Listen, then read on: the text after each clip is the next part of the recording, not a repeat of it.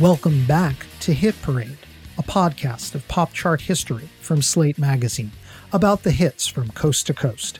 I'm Chris Molanphy, chart analyst, pop critic, and writer of Slate's Why Is This Song Number One series.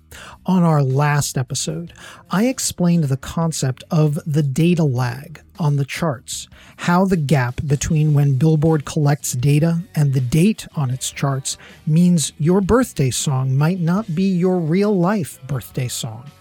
And that's an important concept to understand what happened in December 1991 and January 1992 when Nirvana took on Michael Jackson in a now legendary battle on the Billboard album chart.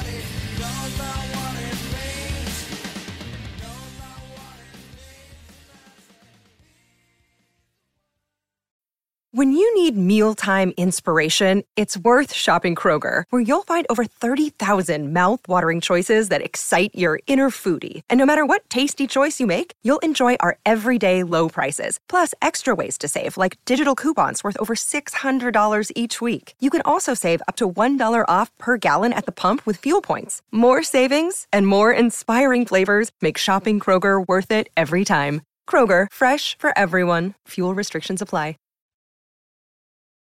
In November 1991, just before Thanksgiving, pop superstar Michael Jackson emerged with his first new album of the 90s, the follow up to his 1987 blockbuster Bad.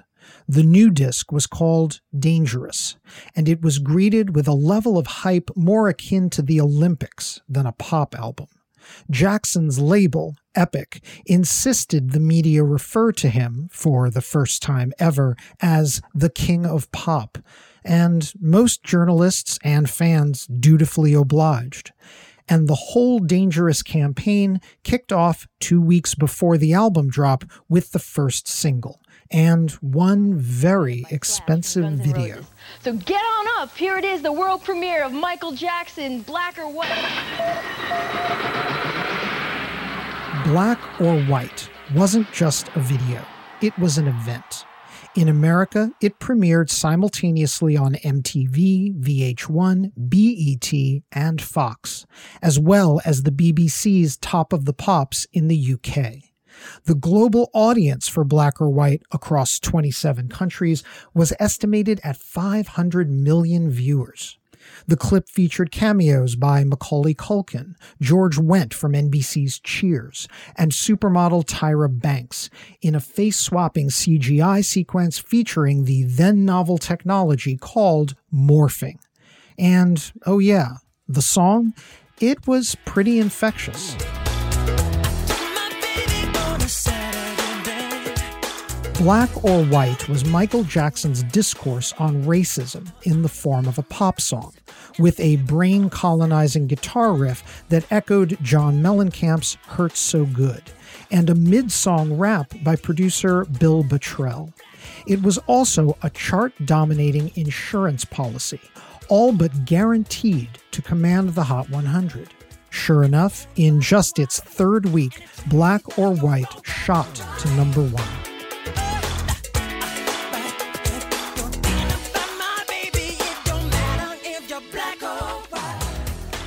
The black or white video was not without controversy.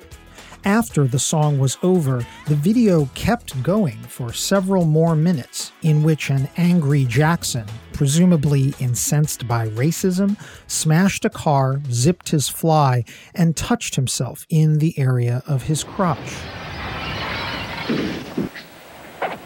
Ah! The closing segment disturbed enough parents that MTV and other outlets mostly stopped playing the tail end of the clip, and Jackson apologized and issued an edit to the video that CGI'd in anti racist messages on the car windows. But if, as they say, controversy is good for business, the contrite Jackson made bank the Dangerous album debuted on the Billboard 200 chart at number one in early December 1991.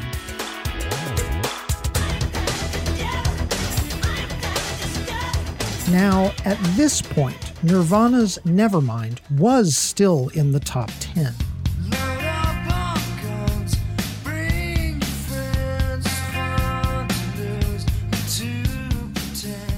But it looked like it had gone about as far as it would go. The album had fallen back to number six, stuck behind not only Jackson's Dangerous, but other heavily hyped fourth quarter albums like rapper Hammer's Too Legit to Quit.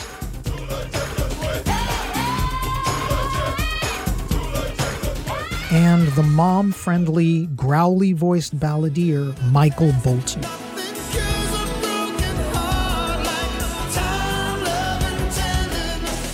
Going into Christmas week, on the official Billboard album chart for the week ending December 28, 1991, Jackson, Hammer, and Bolton were all in the top five, alongside Garth Brooks and U2, all established multi platinum sellers. Nirvana's Nevermind was stalled at number six, although the album was now certified platinum. Billboard album chart analyst Jeff Mayfield predicted that after selling more than 300,000 copies a week through the entire holiday season, Michael Jackson was poised to dominate the album chart deep into the winter. That's what made the chart that Billboard published just after the new year such a jolt.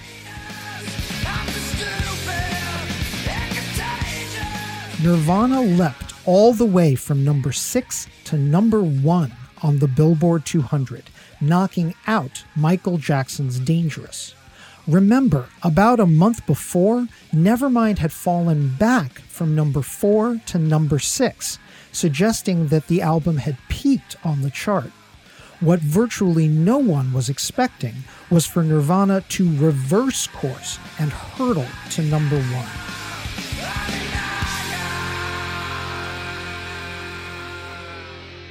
For the record, not only were chart fans stunned, like your Hit Parade host, who clearly remembers almost dropping the new Billboard magazine at a Tower Records in early January 1992 out of pure shock.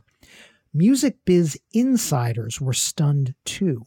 Longtime Billboard chart beat columnist Paul Grein wrote, quote, Nirvana pulls off an astonishing palace coup by dethroning the king of pop, unquote. The magazine's album sales analyst, Jeff Mayfield, wrote, quote, Industryites are still amazed by the feat Nirvana scored, unquote.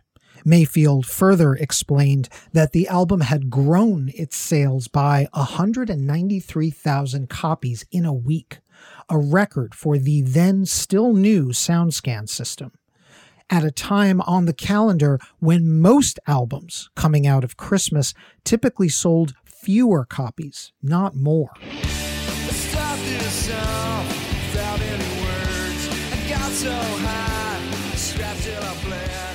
About that calendar, Nirvana took over number one on the Billboard issue dated January 11th, 1992.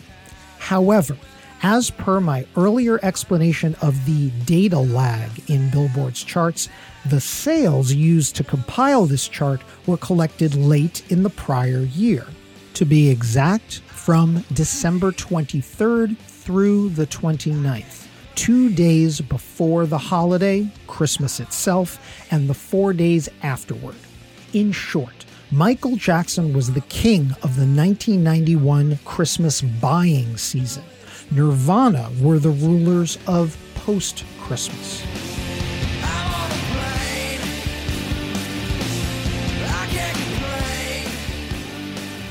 And what is post Christmas?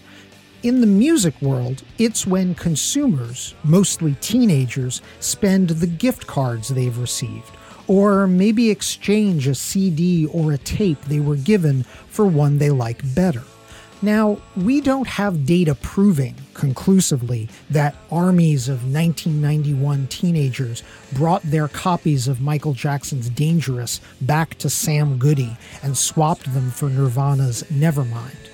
Though it is interesting that this week of massive sales growth for Nevermind, an album with an insolent, punk worthy, and now iconic image on its cover of a baby swimming after a dollar on a fishing hook, fell mostly between Christmas and New Year's, when high school and college kids were hanging out at home.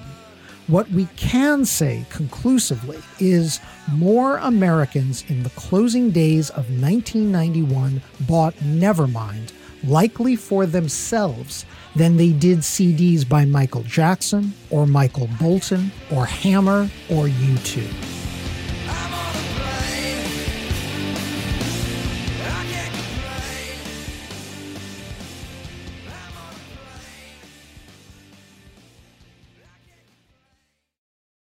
Tired of not being able to get a hold of anyone when you have questions about your credit card?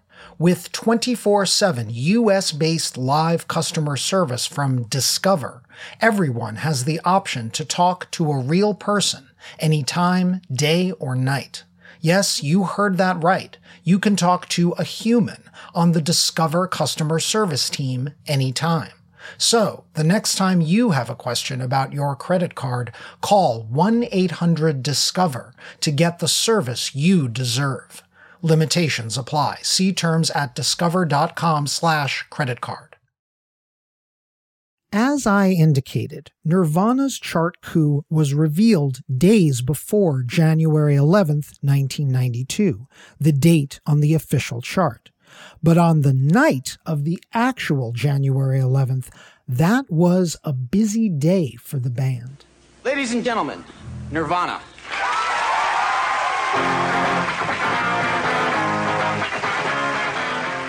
Nirvana made their network TV debut that very night on Saturday Night Live, playing their smash Smells Like Teen Spirit.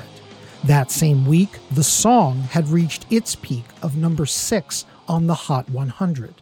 Later in the evening, for their second SNL showcase, perhaps to indicate they hadn't become soft bellied pop hitmakers, the band with the official number one album in America performed the Nevermind deep cut Territorial Pissing.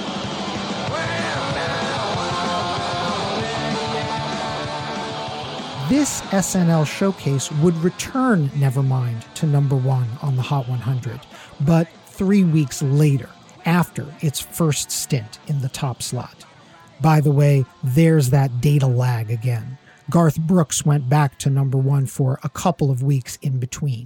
Anyway, for the rest of the winter and spring of 1992, Nirvana was lodged in the album chart's top 10 or top 20 and generated further hits like Come As You Are.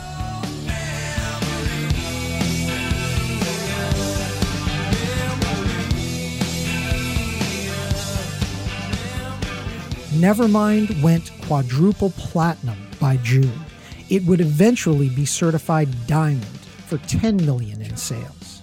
As for Michael Jackson, his Dangerous album never returned to number 1, although it did generate 6 more top 40 hits, including the number 2 hit Remember the Time.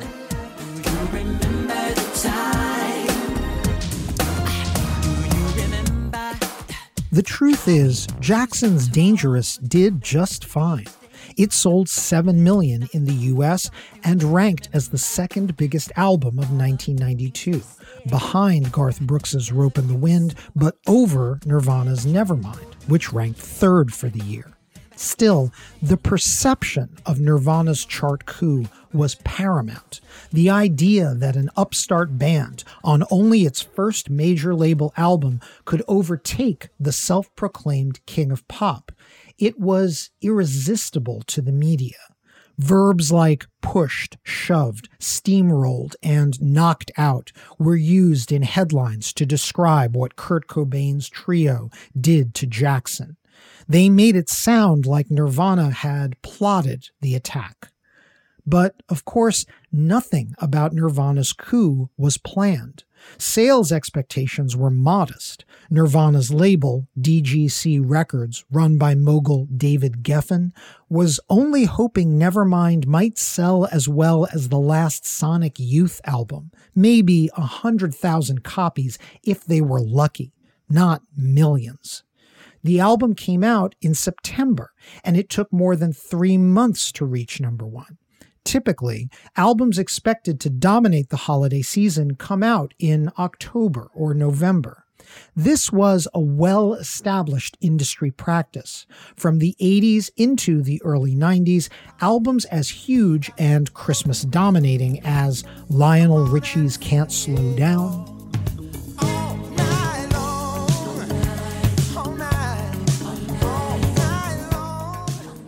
Bruce Springsteen's live box set.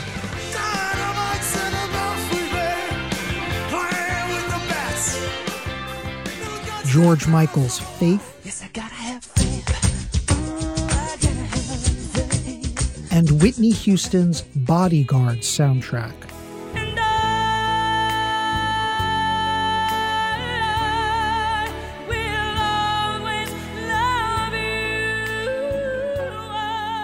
All came out a few weeks before Thanksgiving, and crucially, ahead of Black Friday, when retailers rang up their strongest sales of the year. Releasing an album in that window was a signal to the marketplace. This is a glossy, high quality product that can be wrapped and placed under the tree. But in the SoundScan era, which started the same year Nevermind was released,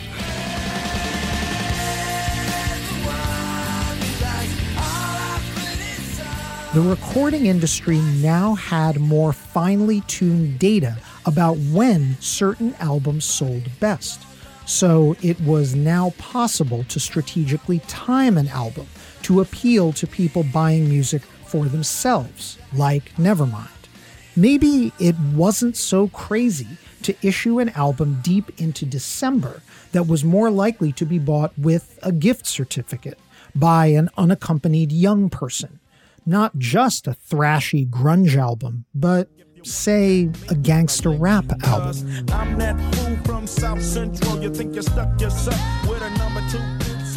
In 1993, former NWA member Ice Cube released his fourth studio album, Lethal Injection, on the unusually late date of December 7th. It sold well, going double platinum and peaking at number 5, although that was a bit of a come down for Cube. His prior album, 1992's The Predator, had reached number one.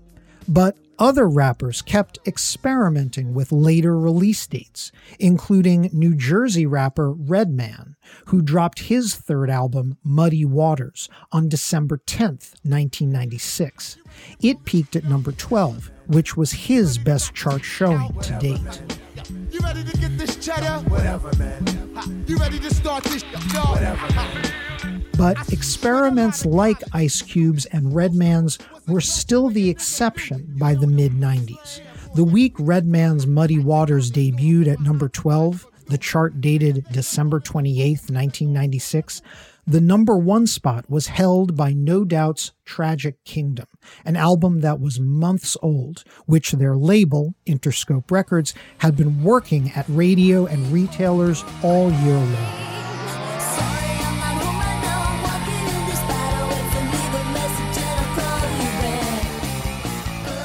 It would take until 1998 and another rising rap star to finally challenge the notion that a top selling album couldn't come out near the very end of the year. Ever think those fables and fairy tales from back in the day are just a little bit dusty? Wondery and Tinkercast are bringing you a new kids and family podcast, Once Upon a Beat. Join host DJ Fuchs and his trusty turntable, Baby Scratch, as they deliver remixes of fables and folk tales, rhythm and rhymes, and fun spins on classics as old as time. Grab the whole family and get ready to groove because they're putting the rap in Rapunzel and getting down with that funky duckling. Where hip hop and fables meet, it's Once Upon a Beat. Follow Once Upon a Beat on the Wondery app or wherever you get your podcasts. You can listen to all episodes of Once Upon a Beat early and ad-free right now by joining Wondery Plus in the Wondery app or Wondery Kids Plus in Apple Podcasts. Look, Bumble knows you're exhausted by dating. All the must not take yourself too seriously and 6 1 since that matters. And what do I even say other than hey? well, that's why they're introducing an all new Bumble with exciting features to make compatibility easier, starting the chat better, and dating safer. They've changed, so you don't have to. Download the new Bumble now.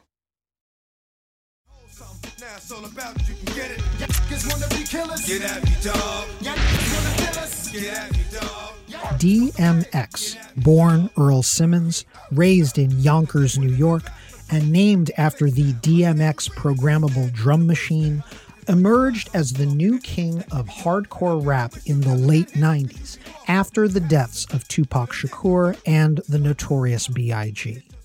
There was buzz on DMX early in the decade. In 1991, The Source magazine promoted him as an unsigned hype and he spent the mid 90s on the fringes of hip hop, releasing one off singles and dropping bars on mixtapes and tracks by acts like Jay Z and LL Cool J. By the time DMX signed to Def Jam, rap's dominant label, and issued his debut album in May of 1998, he was a seeming overnight sensation who'd actually been in the game for nearly a decade.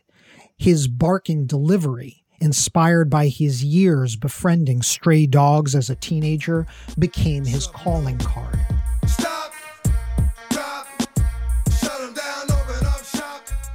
This explains how, in the late spring of 98, DMX's first album, It's Dark and Hell is Hot, debuted on top of the Billboard album chart, a rarity for a rap newcomer and the president of Def Jam decided to challenge DMX to build on that momentum right away. He promised the rapper a million dollar bonus if he could record and release a second album before the end of the year.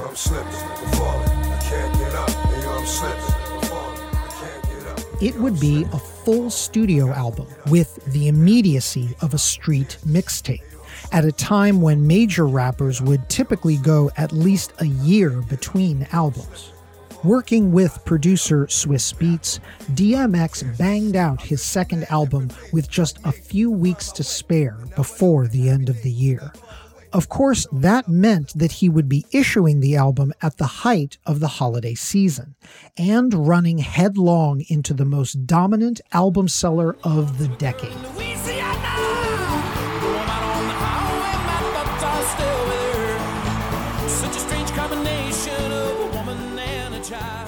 As we discussed in our last hit parade, 1998 was the year country megastar Garth Brooks decided to set some chart records by releasing his first concert album, Double Live. The two CD set arrived the week of Thanksgiving 1998, and it opened to a million in sales in its first week, the first album to do so. Double Live settled in atop the chart for all of December, and it looked like it would be unstoppable until well into the new year. In the midst of Garth's run on top, Def Jam announced that DMX's second album would be out on December 22nd, just three days before Christmas. And the CD was not terribly Christmassy unless your idea of Christmas is the horror movie Silent Night, Deadly Night. True to DMX's street cred, the album's cover photo showed the rapper shirtless and drenched in blood. Its title was Flesh of My Flesh, Blood of My Blood.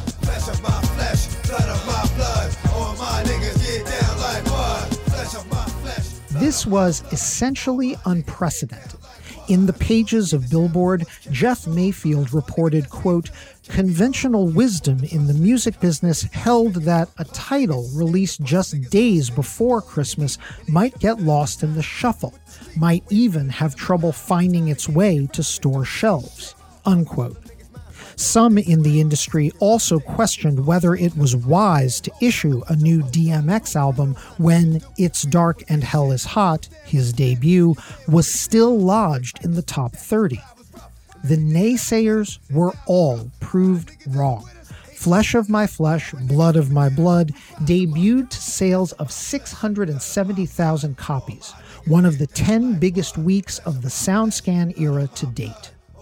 More importantly, DMX's second album codified a new industry practice the hip hop album drop intended for the post Christmas fan. It took Nirvana's chart topping success from seven years earlier, which again was an accident of timing, and turned it into a strategy. Were gift givers, especially parents, going to gift wrap a CD with a blood drenched DMX on the cover? Or, for that matter, a Nirvana CD with a submerged baby on the cover? Not likely. Would teens buy it on their own while home for the holidays? Is hell hot? Putting out Flesh of My Flesh, Blood of My Blood before Thanksgiving wouldn't have helped it on the charts. It would have fallen short of Garth Brooks's live album. Dropping it nine days from the end of the year was like a dog whistle to young music fans. This CD is for you. Merry Christmas.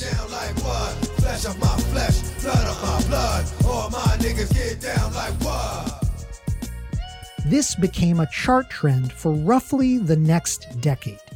Each year, a few mainstream parent and child friendly albums would dominate the holiday shopping season. Stuff like Celine Dion's 1999 greatest hits album, All the Way, which sold 4 million copies by that Christmas.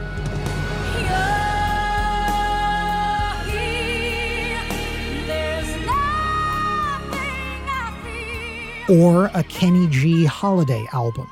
He put out several, always a couple of weeks before Thanksgiving, and they always went platinum by December.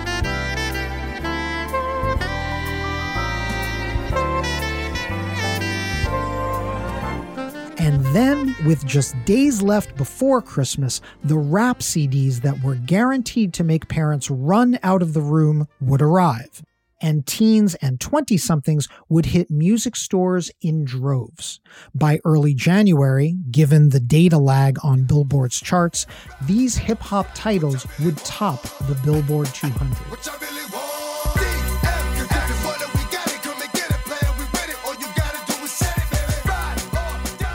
One year after his successful Christmas week gambit, DMX returned on December 21st, 1999, with his third album, and then there was X. It knocked Celine Dion from her album chart perch and became his top seller, packed with his biggest hits, including What's My Name and Party Up.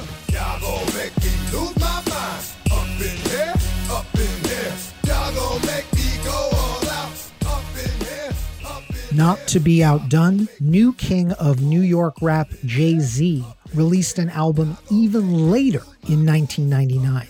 He dropped his Volume 3 Life and Times of S. Carter on December 28, 1999. In early January of 2000, in back to back weeks, first DMX and then Jay took turns on top of the Billboard 200.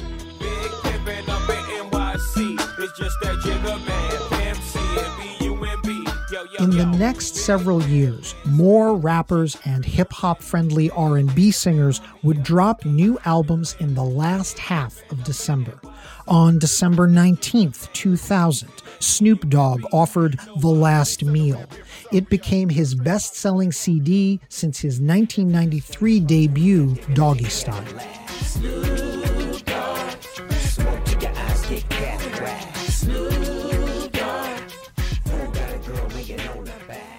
On December 18, 2001, Nas released Stillmatic, a would be sequel to his classic 1994 debut, Illmatic. It became his bestseller in about five years. All I need is one life, one try, one breath, I'm one man. What I stand for speaks for itself. They don't understand and want to see me on top. A few years later, Queen of Hip Hop Soul Mary J. Blige dropped her CD, The Breakthrough, on December 20th, 2005. Notably, Blige's previous album, 2003's Love and Life, had fallen off in sales, becoming her first disc not to go multi platinum. But the breakthrough returned the Queen to her throne, topping the Billboard 200 in January and going double platinum.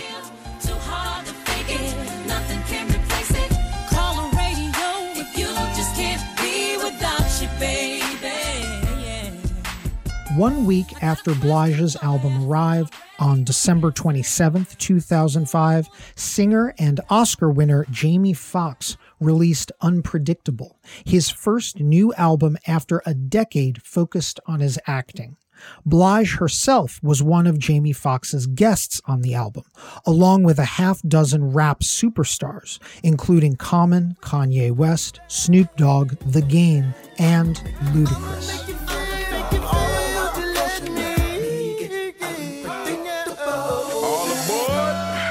The Spontaneous Express. Foxx's Unpredictable followed Blige's The Breakthrough into the number one spot in January 2006, and the two discs traded the Billboard 200's top slot for more than a month.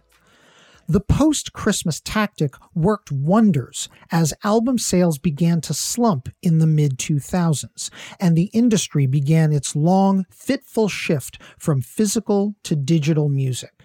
At first, before streaming services were invented, digital music meant downloads, which were dominated in the aughts and early tens by Apple's iTunes Music Store. And here again, Christmas, and especially post Christmas, had an unmistakable impact on the charts, this time the singles charts.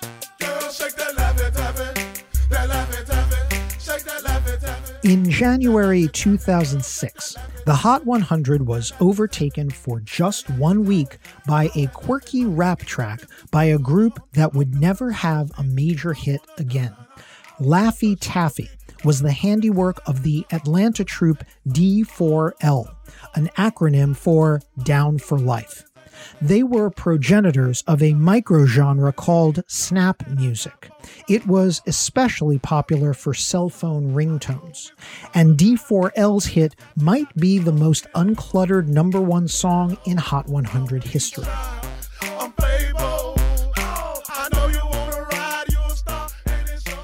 How exactly did D4L's skeletal hit take over the Hot 100 just after Christmas 2005?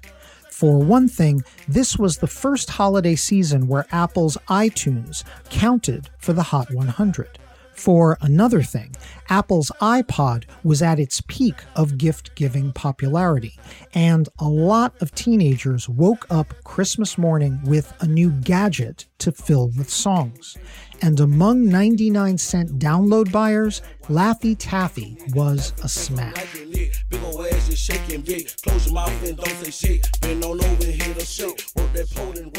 The week after Christmas 2005, from December 26th through January 1st, Laffy Taffy sold $175,000 downloads, a record at the time. The previous record, set by Kanye West's 2005 hit Gold Digger, was only 81,000 downloads. D4L in a single week doubled that total. In essence, this was DMX's post Christmas business model shifting to cyberspace and to the singles chart. Songs that people over 25 had little interest in were snapped up by young people filling their new iPods and cashing in their iTunes gift cards for the next half dozen Christmases. As the iTunes store kept growing in popularity, download sales the week after the holiday kept setting sales records. Just after Christmas 2007, Sunshine State rapper Flo Rida sold $467,000 downloads of his smash with T Pain Low, the song that, as my stepdaughter knows, is all about apple bottom jeans and boots with the fur.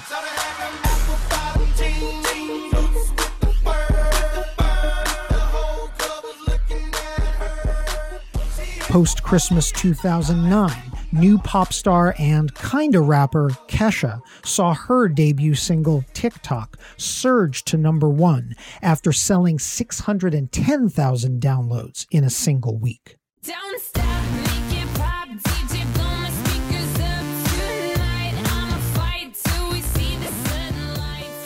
And in 2011, EDM pop rap duo LMFAO sold 812,000 downloads in two weeks, just before and just after Christmas, of their goofball hit Sexy and I Know It, pushing that song to number one. I'm sexy and I know it. It's good that the music business was selling so many downloads in the late aughts and early tens because albums were off massively. The dynamics on the Billboard 200 album chart had shifted. Now that teenagers were gravitating towards single downloads, the albums that sold best tended to skew older. During this period, Christmas albums did especially well, whether they were by Josh Groban, whose 2007 seasonal CD Noel became the year's top seller in the final weeks of the year, selling 4 million copies in just two months.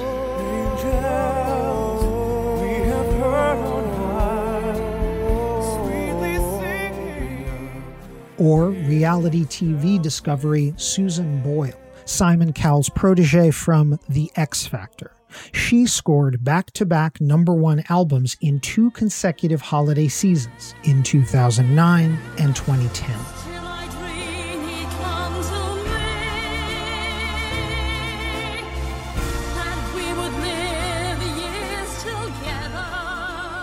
What this meant was that the DMX post Christmas model for rap albums was starting to wane. In 2011, trap kingpin Jeezy released his latest album, Thug Motivation 103 Hustler's Ambition, on December 20th.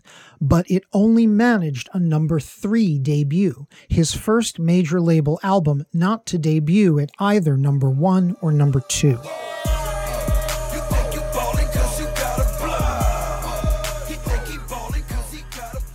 And why did Jeezy fall short? Because the Billboard 200 that Christmas was dominated by the Michael Bublé Christmas album. Its sales that week were roughly double Jeezy's album.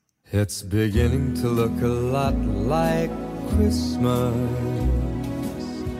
everywhere you go. The 2010s were going to need a new business model for albums aimed at young people, as pop, rap, and R&B fans were all migrating to the digital realm.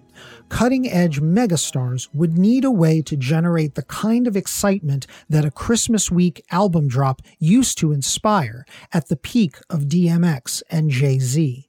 And the person who pulled it off happened to be Jay-Z's wife.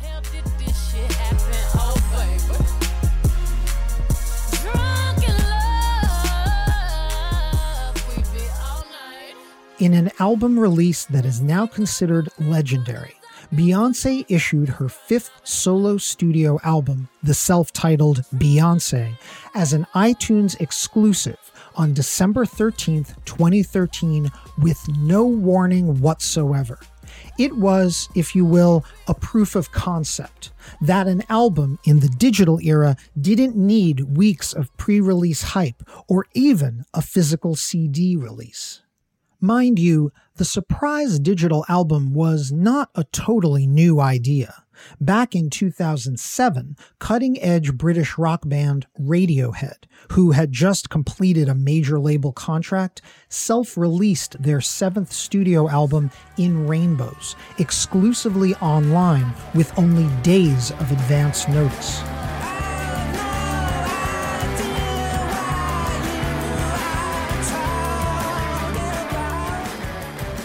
The move delighted Radiohead's rabid fans, who were invited to pay whatever they wanted for the digital album, before it later went on sale as a traditional CD and vinyl LP. Six years later, what made Beyonce's move path-breaking was her surprise album was a total surprise. The project was kept completely secret for months by B's team of writers, producers, musicians, and even video directors. The Beyonce album was sold with a glossy music video for each track. Forget Radiohead's days of advance notice. The Beyonce album was issued with minutes of advance notice.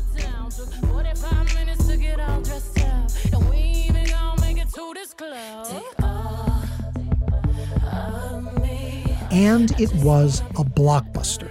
B dropped the album on a Thursday, which at the time was in the middle of Billboard's chart week, seemingly a handicap. It didn't matter.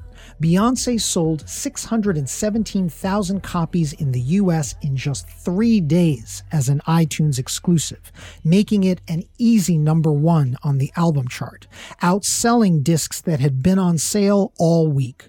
Right through the holiday season, Beyonce kept selling, even though it was only available digitally.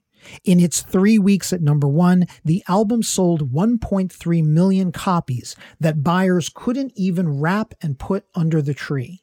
Like Nirvana's album in 1991 or DMX's in 1998, Beyonce's album was a Christmas gift fans gave themselves.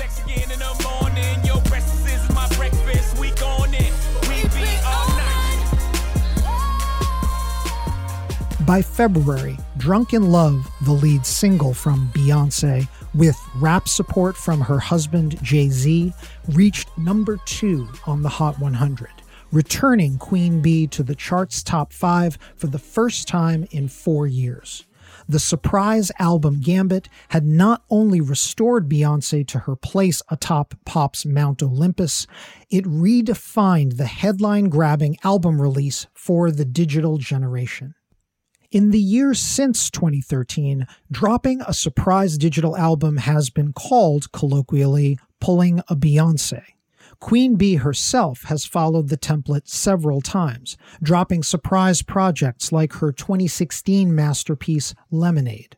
It too arrived with no advance warning, launching exclusively on the streaming service Tidal and as a mini movie on HBO.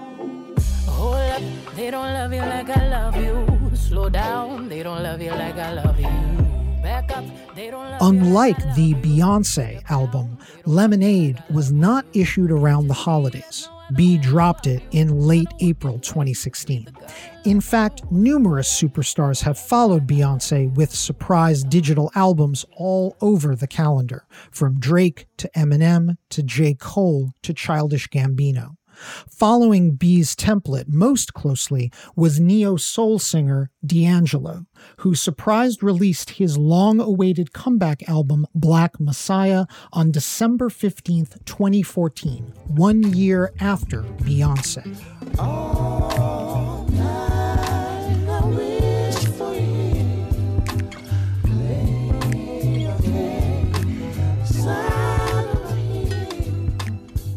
As late as last year, hip hop acts were still scoring number one albums by issuing them in the DMX style December window.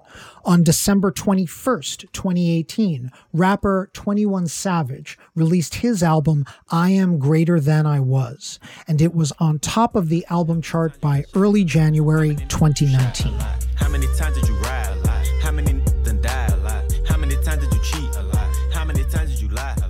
It's funny to consider that all of these holiday related release tactics started with a fortuitous week of sales 29 years ago by a fledgling grunge band. And Nirvana didn't even have to record a Christmas song to change okay. the game. Well, let's do a verse of the song. Okay. Ready? We wish you a Merry Christmas. We wish you a Merry Christmas. We By the way, that's Kurt Cobain, Chris Novoselic, and Dave Grohl, with the only recorded evidence, while Cobain was still alive, of the trio singing a Christmas song. They were shooting a promo for, of all people, RuPaul for his early 90s TV talk show. Maybe Nirvana never released a Christmas song it wouldn't have been their style, not even ironically. But Taylor Swift certainly has. Since she broke a decade and a half ago, Swift has recorded several holiday songs for various compilations, none of them a big hit. But for me, it's just a lonely time. Cause there were Christmases when you Why do I bring up Taylor Swift in December 2020? Because she's pulled a Beyonce twice this year, and her very latest album is a Christmas surprise. In the space of just five months, while the world was on lockdown during the COVID 19 pandemic, Swift recorded two surprise albums, a totally unprecedented move for an artist who previously recorded on a fairly regimented every two years album schedule, and pre promoted her releases for weeks or even months. That all changed in 2020. First, with Taylor's acclaimed August release, Folklore.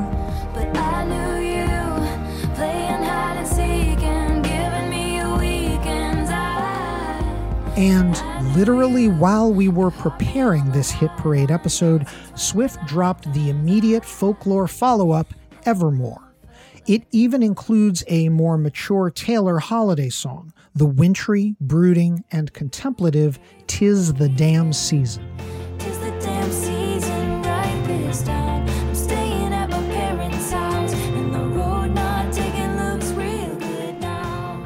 This new album approach is really working for Taylor. Folklore spent eight weeks at number one in the summer and fall this year, the longest any of her albums has spent on top in more than five years.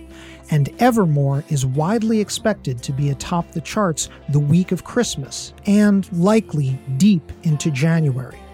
As Taylor Swift and, frankly, all of us settle our brains for a long winter's nap, curling up with our music to get us through lockdown, let's raise a glass to Taylor and Beyonce, Nirvana, and even DMX.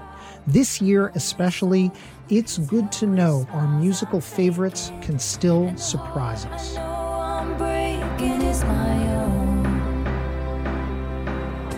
To leave the warmest bed I've ever known. I hope you enjoyed this episode of Hit Parade. Our show was written, edited, and narrated by Chris Molanphy. That's me. My producer for this episode was Benjamin Frisch, and we also had help from Rosemary Belson. Thanks also to Geoff Mayfield for research support. Geoff is our special guest on a new episode of Hit Parade The Bridge, available exclusively to Slate Plus members. In that Bridge episode, Geoff and I talk about how the post Christmas chart strategy came into being. To sign up for Slate Plus and hear that show and all our shows the day they're released, visit slate.com slash hitparadeplus. June Thomas is the senior managing producer and Gabriel Roth the editorial director of Slate Podcasts. Check out their roster of shows at slate.com slash podcasts. You can subscribe to Hit Parade wherever you get your podcasts, in addition to finding it in the Slate Culture feed. If you're subscribing on Apple Podcasts, please rate and review us while you're there. It helps other listeners find the show. Thanks for listening, and I look forward to leading the Hit Parade back your way. Until then, keep on marching on the one. I'm Chris Molanphy. In my hometown.